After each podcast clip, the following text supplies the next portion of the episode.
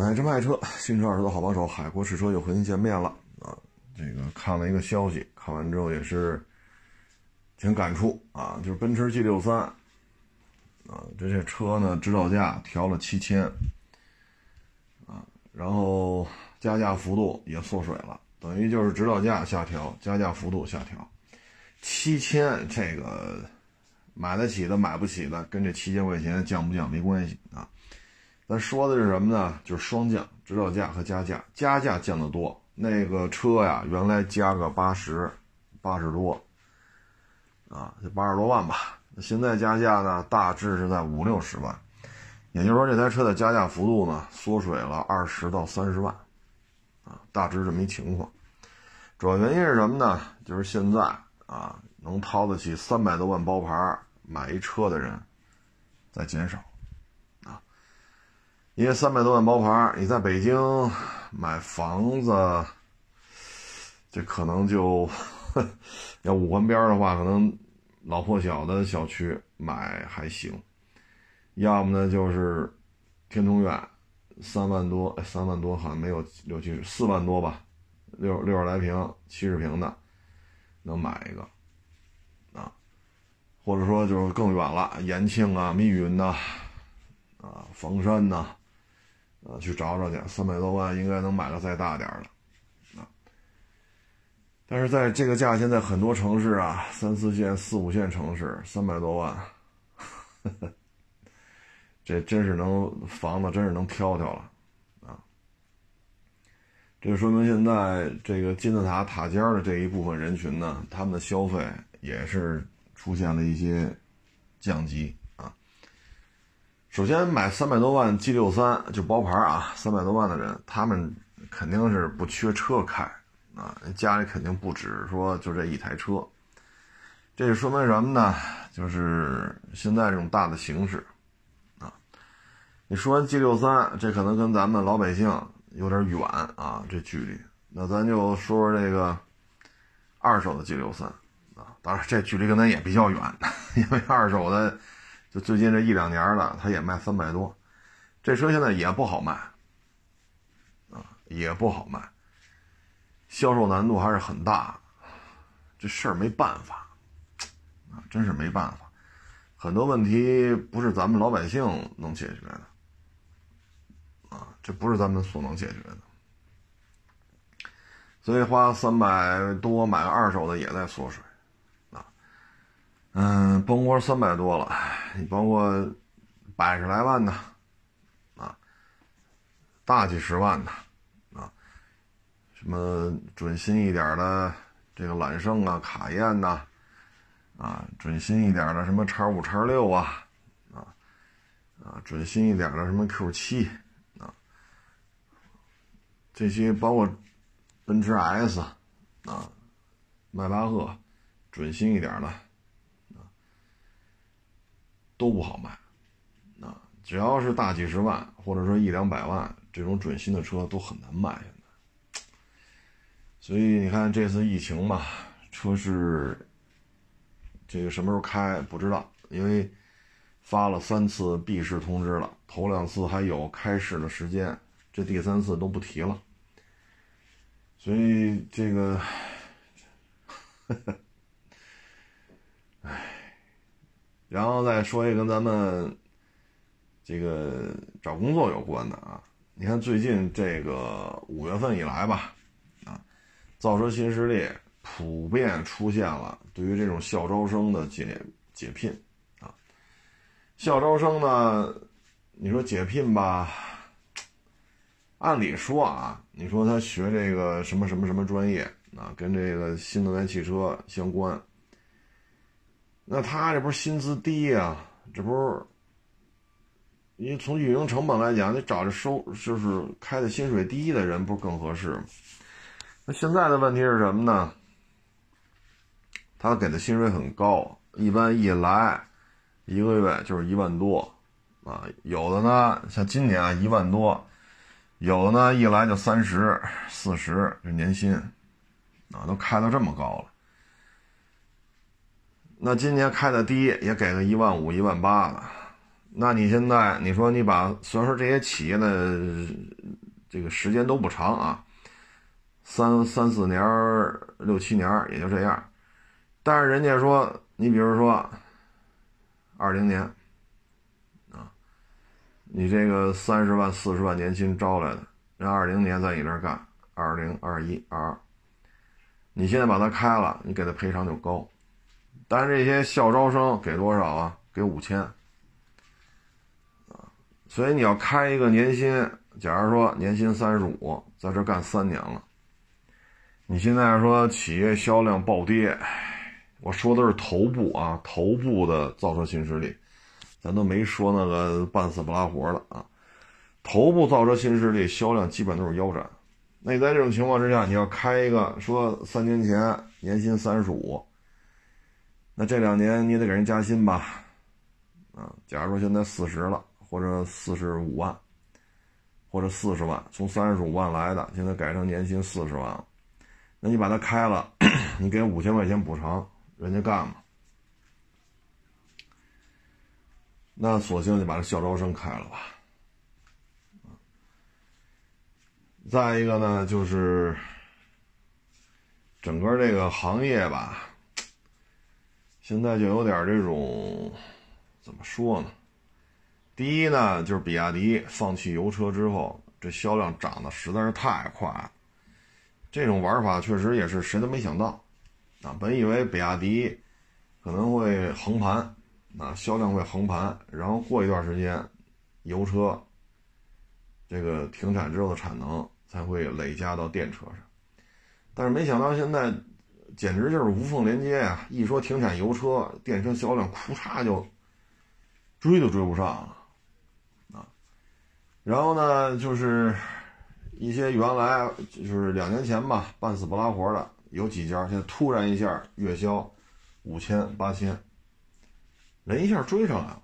而传统的这几家呢，头部的新能源造车新势力，销量腰斩。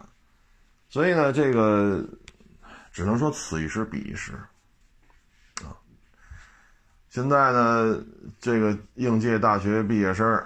甭管您是硕士啊、本科啊，唉，这也得分你去哪儿了，啊，也得分你具体学什么专业的。有些专业就纷纷的给你解聘，给你五千块钱赔偿，你该干嘛干嘛去了。啊，这里边怎么说呢？一五年到一九年吧，就这几年，一六年吧，一六年开始。六七八九这几年，燃油车相关专业毕业生，他的这种薪资待遇、招聘的人数，就呈现出逐年下滑的趋势。因为燃油车呢，很多主机厂说了，什么二零三零年我就不玩了，二零三五年我就不玩了。啊，有的说呢，我就不再研发下一代燃油机了，我就烧电的，啊，不再玩烧油的车了。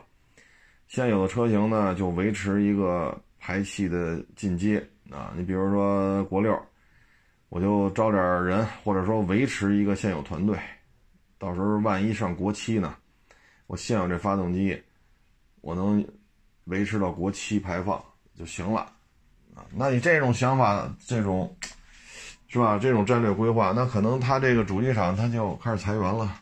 所以燃油车或者说燃油机相关的毕业生。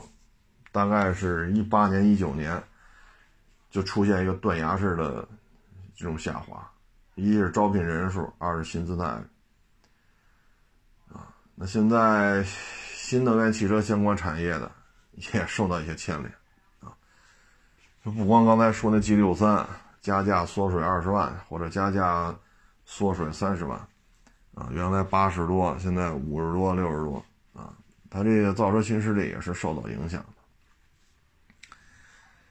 哎，反正疫情这两年吧，咱有什么说什么啊。说家里有小孩大学毕业的，找工作确实不好找，啊，这有什么说什么，啊，真是不容易。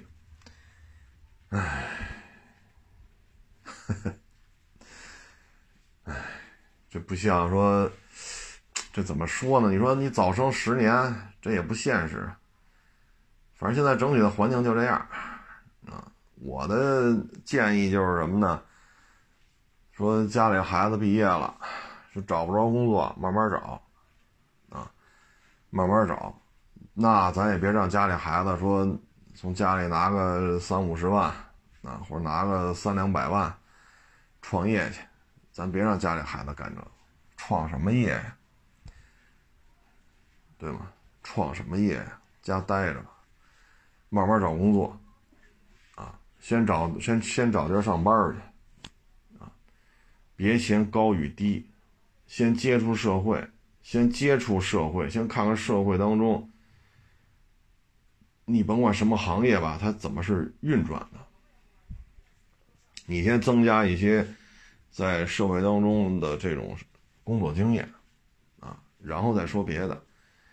说毕业之后长时间在家待着，这肯定不合适，啊，肯定不合适。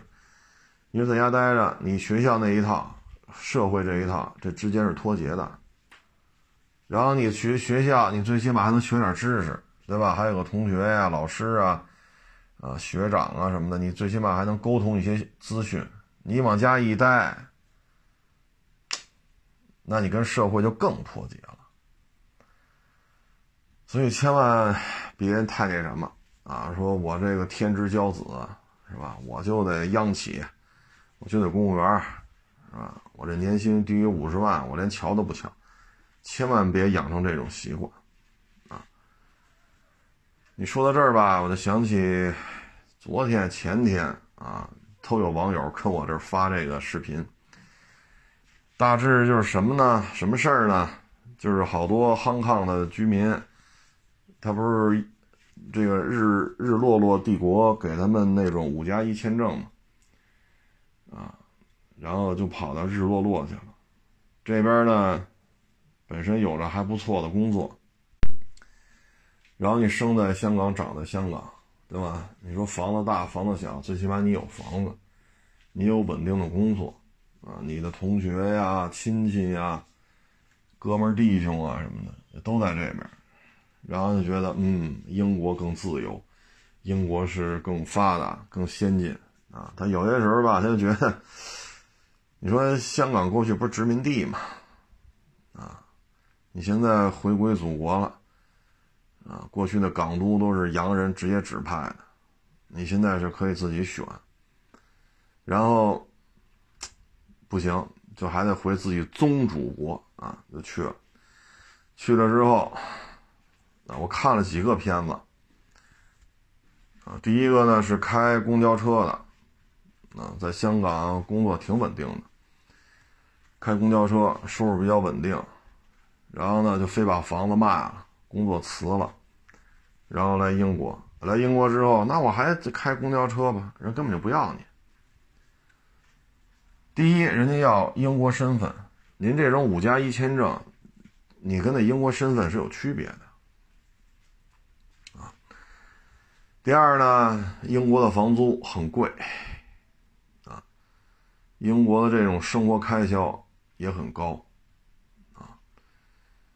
所以这时候呢，就生活压力就很大了，啊，然后找工作一找找几个月，啊，签证是受限制的，给你的这个签证不是想干什么干什么，啊，所以几个月吧，也是只出不进，啊，然后一采访呢，说把香港的房子卖了，啊，然后换成英镑。他说：“我们这一家子，他是一个小孩俩小孩忘没记住。反正这一家子吧，说拿这钱在英国还能生活两年，但现在已经过去半年了，也不知道将来怎么办。另外一个呢，两口子这个学历都很高啊，然后觉得香港不自由啊，不好，要去英国，英国好，英国自由。”英国民主，英国发达，英国先进，这两口子就去了，带俩孩子，然后去了之后吧，就抱怨说，本来觉得自己香港的房子就小，怎么到这边只能租一居室呢？啊，后来人家说咱，咱们这租金不一样，这边的英镑啊，一居室比咱们在香港租个两居室的租金都高，没办法。然后他们呢？这个拿来的钱呢没有那么多，几个月就只能维持几个月啊。然后这个男的呢，在香港呢有一份高薪的收入啊，平时连买菜做饭什么的都不参与啊，家里有菲佣啊，这可以说是比较养尊处优的，在香港也算是啊收入最起码算中产阶级。结果到了英国找工作没人要。啊，说麦当劳、肯德基这样的人都不要，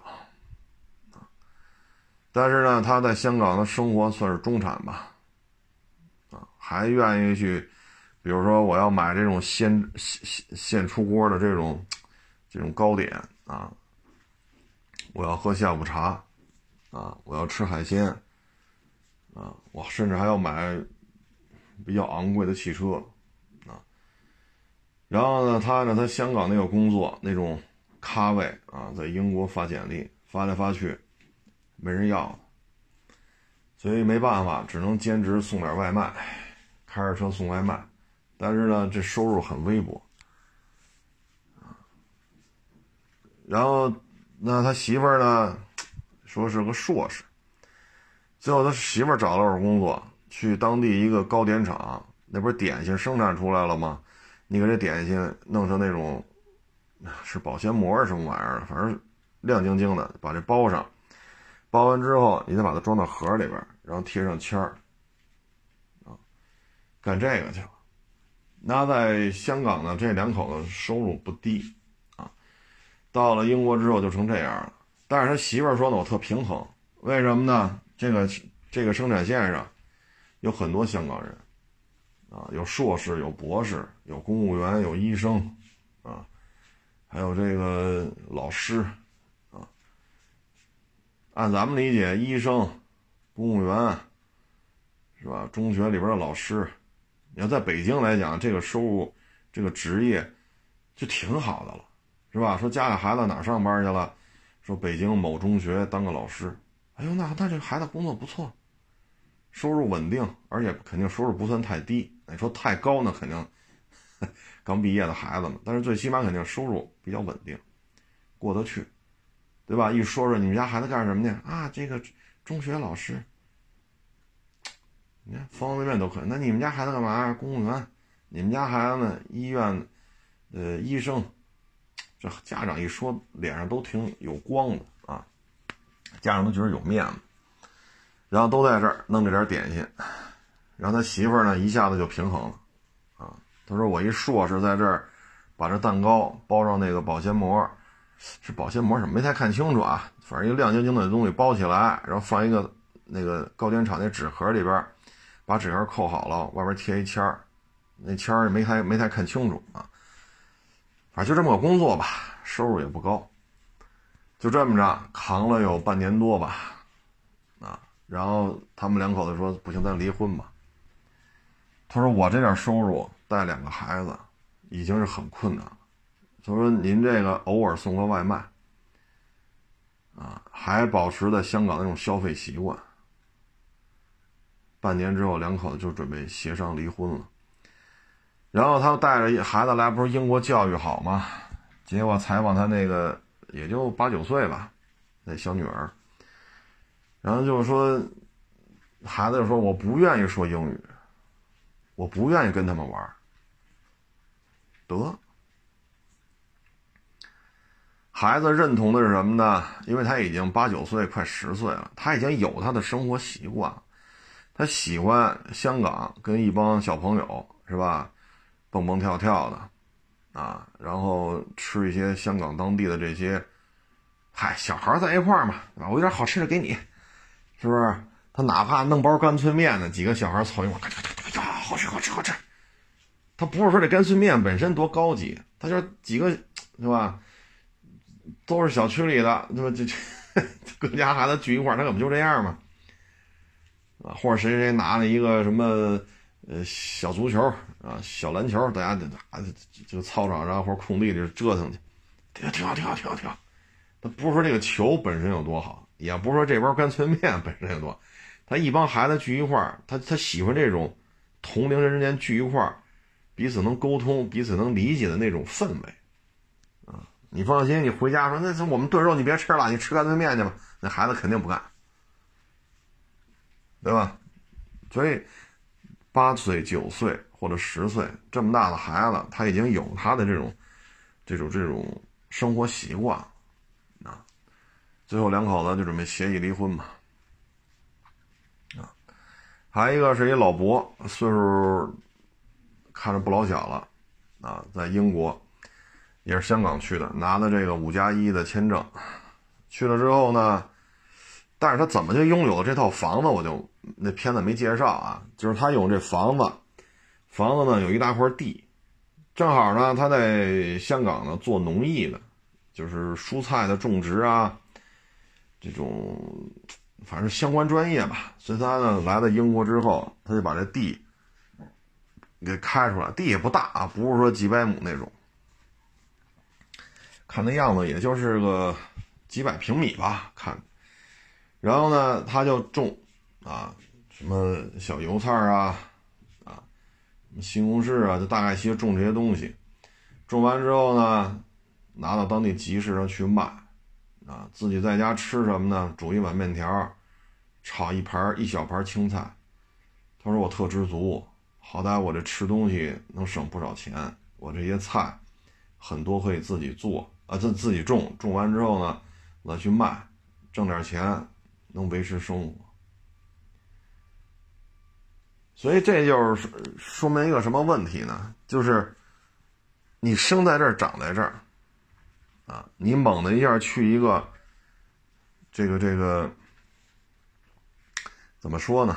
你猛的去一个肤色、人种、宗教，啊，法律法规。都完全不一样的地方，怎么你在这儿混得很平庸，到那儿就成精英呢？或者说你在这儿啊，说中产阶级，是吧？你能请得起个菲佣，是吧？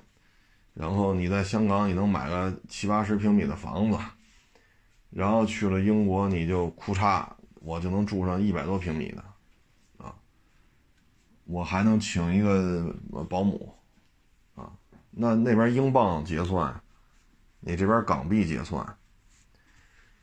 你去了一个陌生的国度，啊，肤色、人种、宗教、法律制度、文化背景完全不一样。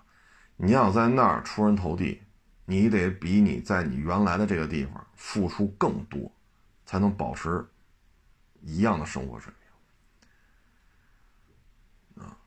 你你比如说啊，我在北京啊，我买不起四合院，我也买不起望京大平层，啊，说一百八十平米三室一厅，我也买不起，那我就走啊，我去上海，结果我我五月份我准备从北京搬上海，六月份哭嚓，我就在上海黄浦江边上啊，花了五千万买一个一百八十平米的三室一厅。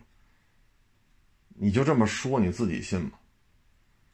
这对吧？咱还不一，咱还没出国呢，最起码都是中国字儿，身份证还都好使，对吧？还你医保、医疗什么的，这医院他也认，是吧？无非就是可能要说上海话听不太懂。那你去了之后，怎么你就北京办不了事儿，你去上海就能办成了呢？对吧？或者说，咱在上海。然后咱只能买买得起七十多平米一套两居室，我不满足，哭嚓来北京了，干了没一年，望京啊，二百二十平的四室一厅买了，这个你得付出更多吧？啊，你说我是北京的跑上海，或上海的跑到北京，那我是不是比人上海当地人付出的更多？我谁也不认识，对吧？你要说普通话还能听得懂，说上海话听不懂。谁都不认识，你怎么就能就成这样了呢？你不得付出更多吗？同样，人家从上海来北京，谁都不认识，对吧？饮食啊、气候啊、开玩笑、逗闷子、聊天这种方式也不太一样，接人待物都不太一样。那你怎么着，你就一年两年，哭嚓，你就，是吧？你收入比上海能多十倍。这还没出国呢，这还是咱们国家。那你出了国更不一样了。所以有的时候你出国说，咱在，假如说咱在北京，啊，上海、深圳，咱就是一普通老百姓，啊咱就是一普通老百姓，咱就认为着我要出了国，我跟你说吧，我这我这智商，我跟你说都都往外一股子一股子往外漾啊！我这一张嘴，我这智商都能掉出来，我这一肚子智商，我跟你说，就因为在这儿限制我了，那你就去啊，那您就去，所以你得有这思想准备。说咱在这儿就是一个普通老百姓，咱不是李嘉诚，是吧？咱也不是马云，咱也不是王健林，咱没到那份儿上，啊！说给给你五个亿，去打拼去吧。咱咱没没有这样的一亲爹，啊，咱家里没这个没这个能力，那小目标咱都实现不了啊。那咱去了之后，咱还是普通人。你在这儿是普通人，在那儿怎么就能成为人上人呢？你要成为人上人，你得付出多少？你看德刚去去日本，第一，他人家祖传就是修车的；第二，德刚上的大学还是汽修专业；第三，他在北京在大连，他干的还是汽修的这种这种工作。然后去了日本，十年拿到永居，拿到十年之后，人家开了这个汽修厂和二手车行。你说他这个，那我去日本？我也开。这个这个过程，您您经历了吗？人家在大连就有汽修厂，人家去日本开了一个，在日本的汽修厂还没有他大连那汽修厂大。这您能听明白吧？他大连汽油厂那规模，他要搬到日本去，他做不到现在。或者你在日本开一个跟大连一一样规模的汽油厂。他现在开不了，所以很难的。你像德刚，这已经是付出了。哎呀，这有些哎，真是真是吃吃遍苦中苦啊，这才熬到今天，容易吗？人有几个十年？现在他在日本已经待了十好几年了。容易吗？对吧？咱要说德刚在，他他就在大连待着，那他们家祖传的，就他父母那辈传下来汽修厂，那不就是他的吗？那接着干不就完了吗？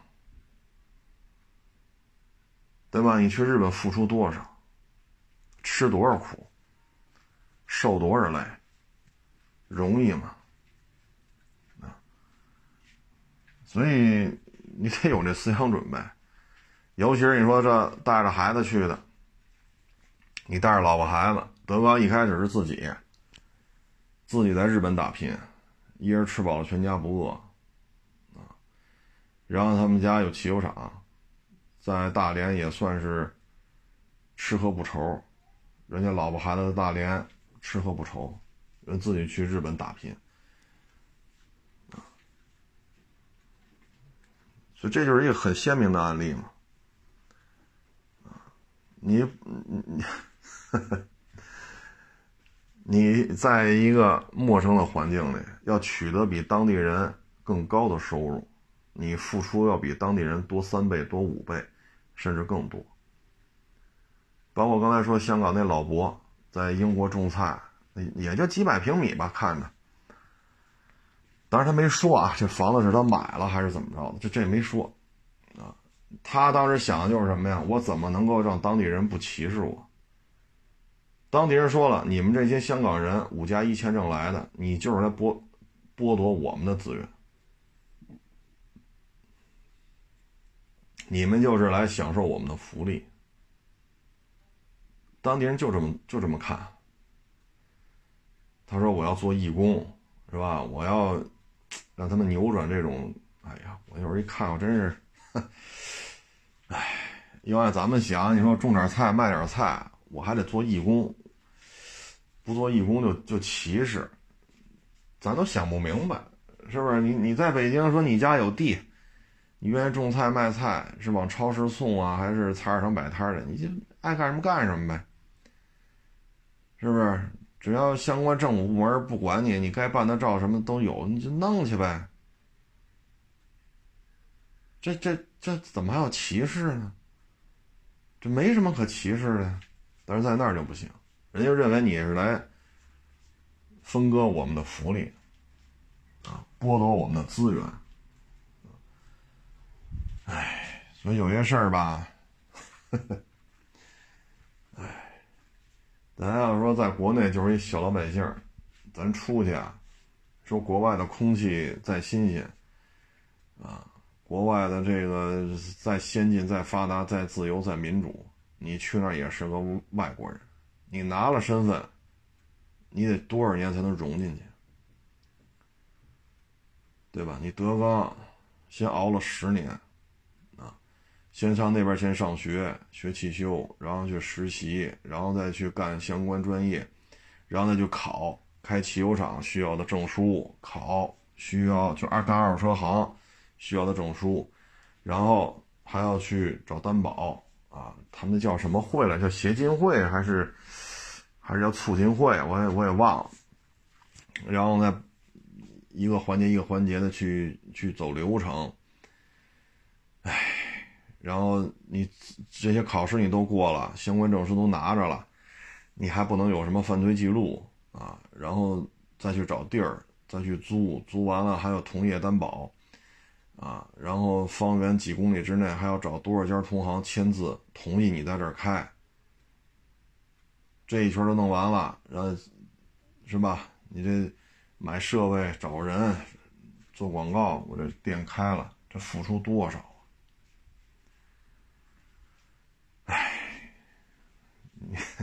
所以你觉得我在怎么怎么着，我移民了啊，我就吃香的喝辣的去，哪儿有免费的午餐呢？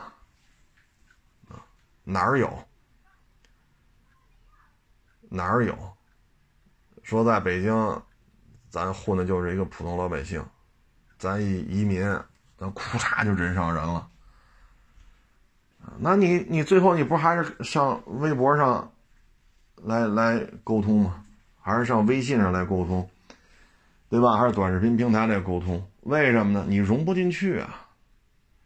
原来我也说过，比较好的移民是什么呢？你在国内拿到了本科学历或者硕士学历，然后呢，你这个再去当地再再去重新再去上大学，啊，还是相关专业，然后在美国当医生，啊，或者在德国当医生，在英国当医生都可以。医生啊，或者美国的 IT 产业呀，律师啊，对吧？这些工作收入都比较高。那我们身边就有人家里孩子这么出去的，人家微信人只跟爹妈联系，人朋友圈基本上也没有太多可发，人都玩 Twitter，人家融融人家大几十万 dollar 一年，啊，人在美国也结了婚了。啊，人两口子一年没有上百万，也得有，也是相当相当高的收入了，都大几十万 dollar 了。你算算，人家周围就是跟白人圈子啊，或者跟洋，咱咱们说这洋人跟洋人圈子沟通，人家发推特什么的都是拿英文发，然后跟这些白人呀、黑人呀，或者有色人种啊这些同事，人通过这种去去推特上沟通。人家生活已经彻底融入进去了，啊，因为人在那儿上了几年学，拿到了很高的学历，又找了一个收入很高的工作，一年大几十万 dollar，啊，找的两口子结婚，啊，人家这个整个生活方式已经西化了，人家不会跑微博上显摆了，啊，跑朋友圈显摆了，啊，但人家付出了多少啊？在国内大学硕士，去国外再读几年，然后再去找工作，再去打拼，所以你真是 有时候觉得，包括有时候一说这移民啊，就一定得想好了，啊，我看有人就不爱听，还有人说呢，啊，你这土老帽、土鳖，啊，你就呼吸雾霾的空气，吃点地沟油吧，啊。大傻帽一个，那问题是我也没天天，就北京也没天天雾霾。说十年前是雾霾有点重，那这些年政府也在抓这事儿，雾霾的天数越来越少了，蓝天白云已经成为常态了。再说我也没天天吃地沟油啊，对不对？那北京市两千多万市民都都吃地沟油啊，不能这么说吧？啊，再一个，你你如果在那边说英国、德国、日本什么哪哪哪儿吧，啊，您都人上人了，就跟我们那同事的孩子似的，人家，哎呀，他是零几年去的，啊，他好些年前就能挣到大几十万刀了。在那边也结婚了，也有孩子了，买了别墅了，啊，人家买的车，什么新塞纳二点五全款，人买那个 limiter 四驱 limiter，人有钱，人几十万 dollar 嘛，买这车全款，人有钱，啊，你看有人偶尔也聊两句，你看人家里买那车。对吧？就跟在北京似的，你全款买一个大顶配的国产塞纳二点五，虽然说是两驱吧，那是不是也得小五十个呀？你停车位得足够大吧？停车位足够大，你才把车停进。然后不到五十个的全包这购车款，那在北京那说明你混的不错呀。北京一停车位，好家伙，这个要了命了啊。所以就是千万别有这种说，我一移民，我跟你说吧啊，我我就算脱离苦海了，我就吃香的喝辣的。你这个这种想法啊，就跟做餐饮似的，这条街这么多人，人又以食以这个民以食为天，我好歹开个饭馆，雨露均沾也能轮到我吧？凭什么你说我干餐饮不挣钱？你放心，干餐饮之前说这话的，百分之九十九点九赔钱！他要挣钱，就那百分之零点零一，他要翻身挣钱，他必然经过一个非常痛苦的历练，他理解了、了解了、认同了餐饮业固有的一些游戏规则、一些、一些、一些操作手法，他才能转换过来，你才能实现那百分之九十九点九九都。死菜了，你能成为那百分之零点零一？哎，扭亏为盈。你没有一个非常痛苦的身心上、思想上的这种历练、这种转变，你挣不着钱。这两天你看吧，这个香港又开始新的一个买卖了，就是从英国再回香港，不是去拿那五加一了吗？啊，放弃香港身份，啊，现在又回流。我看那报道，回流的人比出去的人还多，为什么呀？中国人，你还得在生你养你的这片土地上，咱们是用筷子吃饭的，咱们是过春节的，咱们是习惯了说人到中年既要照顾老人又要照顾孩子，咱们习惯了这种生活方式。对吗？咱们习惯了吃大排档，咱们习惯了春节的时候亲戚都要走走动走动，咱们习惯了，这是咱们的文化，啊，说该吃粽子了，咱就得吃粽子去，对吧？该吃元宵了，咱得吃元宵去，是不是这道理？该吃麻辣小龙虾了，那咱就得吃去。这是咱们的文化，你生在这儿，长在这儿，反正我是我知道的啊，在海外小有成就的，你像德刚这人付出了很多，他在日本也经历了这些上学考证，十几年了，取得了今天的成就。要么像我们原来那个同事家的孩子，人家比我大啊，同事是同事，人岁数比我大，你看人家的孩子，北京名牌大学本硕。毕业，然后去那边接着读，又读了好几年，在那边又拿了一个很高的学历，然后找工作，学历高啊，年轻，英语的这种融入度啊，相关这种 是吧？这种接收学习的这种状态比较好，人几十万刀 r 挣的，也结了婚了，也有孩子了，大别墅也买了，啊，一说买车，大顶配塞纳全款。人家没说买个什么 什么二手的什么，是吧？这个那没有，确实确实混得好。人家家孩子微信有，但也仅限于跟父母沟通。人家朋友圈基本上不发，啊，人家玩的是推特。人平时沟通的都是跟这些白人呀、黑人呀、有色人种，因为这是他的同事嘛，人混得很好啊。人家也，是吧？所以，唉，可不是说我移民我就人上人了。啊，国内的这些曾经是同胞，那现在就属于两国人了吧？啊，啊，你就是我们都是大傻帽，这种心态啊是比较危险的，啊，没有免费的午餐，对吗？哪有天上掉馅饼的事儿啊？所以这就是一心态的问题吧？现在的形势就这样。大 G 都这德行了，造车新势力都开始解聘校招生了，啊！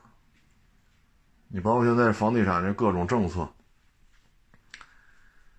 唉，所以现在呢就别折腾了，啊，就别折腾了。你在这儿最起码没有歧视的概念。你像北京，全国各地哪儿人都有，哪有什么歧视？能干什么干什么呗。对吧？您大学毕业来北京了，某个高管的差事，你买楼了，还买的还不老小，一百二三十平，那也没人歧视你啊，对吧？说您初中毕业来北京了，你只能送外卖，你找不着别的工作，那也没人歧视你，对吧？有人送外卖啊或者家里订些快递，人来送了，我都说谢谢您，谢谢您，咱都客客气气的嘛，是不是？人敲门了，您订的快递啊，您订的外卖。那我都客客气气的，谢谢您，谢谢您，您辛苦。那有什么可歧视的？对吧？所以呢，就是人各有志。说觉得想出去闯一闯，那咱就去。啊，包括那天也是，有一网友给我发了一篇文章，啊，也是北京的。爷爷那辈儿呢，解放战争的时候就是卡车司机，部队的。他爸爸这辈儿呢，是单位的司机。到他这一辈儿呢，在国内也是买车、开公司、倒腾电脑、开网吧，又开公关公司啊，挣了赔，赔了挣。哎呀，等到一几一八年是是是一七年一八年啊，啊，说也这个四十多了，哎，婚也离了，这怎么办呢？公司也赔了。然后房子也给媳妇儿了，离婚了嘛，得去美国了，那加拿大是美国呀？我忘了，反正就那边啊，卡车司机啊，也是背单词啊，考那些相关的证书，大概其一年能挣个六万刀、七万刀，大概就挣这么多钱吧，六七万刀。再高呢也高不上去了，因为他每天开多少小时，他那卡车里都有记录的。超时间的话会有麻烦的啊，他就避免你疲劳驾驶。六七万刀啊，这在美国就可以活得不错了啊。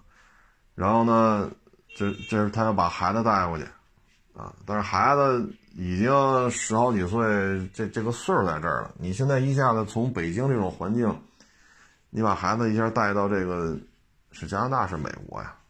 孩子也犹豫。为什么呢？你天天开卡车，那你这出去一趟四五天，四五天五六天，说干五六天歇个两三天，那你让一个小女孩在北在北美，你可以买一套房子，对吧？您一年挣六七万 dollar，，你可以买套房子。那你让小女孩十几岁小女孩自己住啊？就咱们自己觉着放心吗？然后您这一走五六天四五天，因为媳妇儿跟他离了嘛，那这时候你你这这闺女，你说十几岁了，你这牵扯一问问牵扯安全的问题啊，啊，所以也是犹豫。我看那篇文章写的也是犹豫。嗨，要我说呀，要我说这事儿怎么办呢？说咱是吧？爷爷那辈儿解放战争开卡车，父亲这一辈儿啊也是开卡车的，给单位开，自己现在到北美了还开，都这岁数了，要我说就是什么呢？让前妻也好，或者说老人如果还能身体还行的话，把这个自己这十几岁的女儿照顾大，最好上一个大学，啊，有一个系统的高等教育。然后自己呢，趁着四十来岁还能干，在北美呢，一年说挣六七万，啊，六七万 dollar，那咱就扛着，啊，咱就省吃俭用扛着，对吧？咱攒个几十万 dollar，啊，等孩子大学毕业，他要愿意来来美国来加拿大，最起码咱当爹的在这儿，是买个房子呀，还是怎么着？最起码能照顾照顾。这样吧，孩子如果到美国，再在加拿大再进一步深造，啊，拿到加拿大、美国当地认可的学历，找一个就考一个当地好找工作的这么一个专业，就这么着就完了。如果说孩子不是太认同，那你就攒个几十万 dollar 回国就完了，攒个几十万 dollar 吧，反正也不多。按现在汇率一比六块多，六块七，大概六块七。啊，咱这四十多岁，咱就拼呗，咬着后槽牙拼呗，攒个三十万 dollar、五十万 dollar 的，回去回北京，相当于有个几百万呗。说买房随便挑，那可能够呛，那最起码说有个三四百万，还能买一套呗。啊，那五十万 dollar 也就是三百多万人民币嘛。你天通苑四万多一平，你要拿回来三四百万买一套呗，也只能这样啊。孩子不认同这事儿就不好办。孩子认同，说十几岁了，你说咱开卡车一出去四五天五六天，那孩子怎么办呀？那那咱说咱就室内开，咱不出不跑长途了。那你室内开，早上得你得去送。晚上你得去接，你之间这段时间能挣多少钱？你要就市区里跑，你就把孩子送完了，你才能开。孩子放学之前你就不干了，那你就可不是六七万、七八万到了，那你可就挣不着这么多钱了啊！所以，嗨，归了归齐吧。就是我认为移民比较理想的状态是什么呢？国内上完大学，去那儿接着上。啊，像德刚那是在国内北京大连又干了一段汽修，然后去的日本。但那会儿他年轻啊，二十几岁，去那边接着上学，接着考证。要么像我们同事那孩子似的，北京名牌大学硕本人拿着了，然后去美国再接着考，然后再去那个什么 IT 就硅谷嘛，在那边接着找活干，几十万刀那挣的。那个他们家孩子对于国内已经没有什么联系了，就是爹妈啊，对国内的这些什么这个那个没有什么兴趣了啊，没有什么太多的兴趣了，人家也不跑这儿炫了，因为人家确实过得很好啊，所以就仅供参考吧，没有人能够随随便便成功。也没有哪说能给你天下扔馅饼，你张着嘴就行了，馅饼准砸你嘴里。没有，啊，没有。你说香港移民去英欧有没有混得好的？有啊，啊，第一，人家可能在香港那可能财大气粗，啊，人家不为说租一居室嫌挤，租两居室租不起，人不为这事儿操心。第二呢，人家可能付出了很多。啊，普通老百姓去的，人付出了很多，比英国当地的年轻人付出的要多，付出三倍、五倍，甚至十倍、八倍，付出这么多人才能立住脚。没有随随便便就能成功的。说我不要身份证了，我就人上人了，可能吗？啊，你包括我有时候看在非洲，在巴基斯坦，啊，巴基斯坦呢，这算是亚洲国家。啊，包括在非洲卢旺达呀、埃塞呀，在那边这些中国人，要有时候也看，你不也得干活吗？对吧？你是做买卖当老板，那你也得有事儿干呢。说找一个干活的，一天给十五块钱，干的好着呢，那你也你也得有这十五块钱给人家。你也签的你是租房，你是买房，你也得吃饭呢。那在非洲打拼的哪个不吃苦？啊，说现在说在短视频平台上，包括那个，那不又忘了叫什么，就干净又卫生。你说这在印度，也是这天天出去拍去，有病没病，他也得新冠了，有病没病也得拍啊，对吧？包括在巴基斯坦那个那小伙忘了叫什么，那不也天天干活吗？虽然当老板嘛，那也得干呢。雇了一些巴基斯坦人在那干活，包括在非洲的，那你怎么了？你就人上人了呀？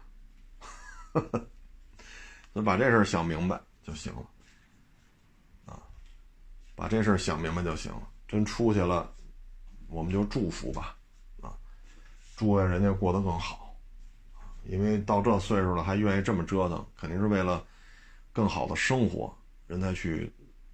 做的这些事儿啊，所以我们还是祝福人家，但是呢，就千万别有说我一移民了我就人上人了啊！我挣 dollar，我挣英镑，我挣欧元，这钱怎么就能让你挣着呢？是不是？咱们又是小家小业的啊，咱咱爸咱爸爸又不是马云，是不是？又不是王健林。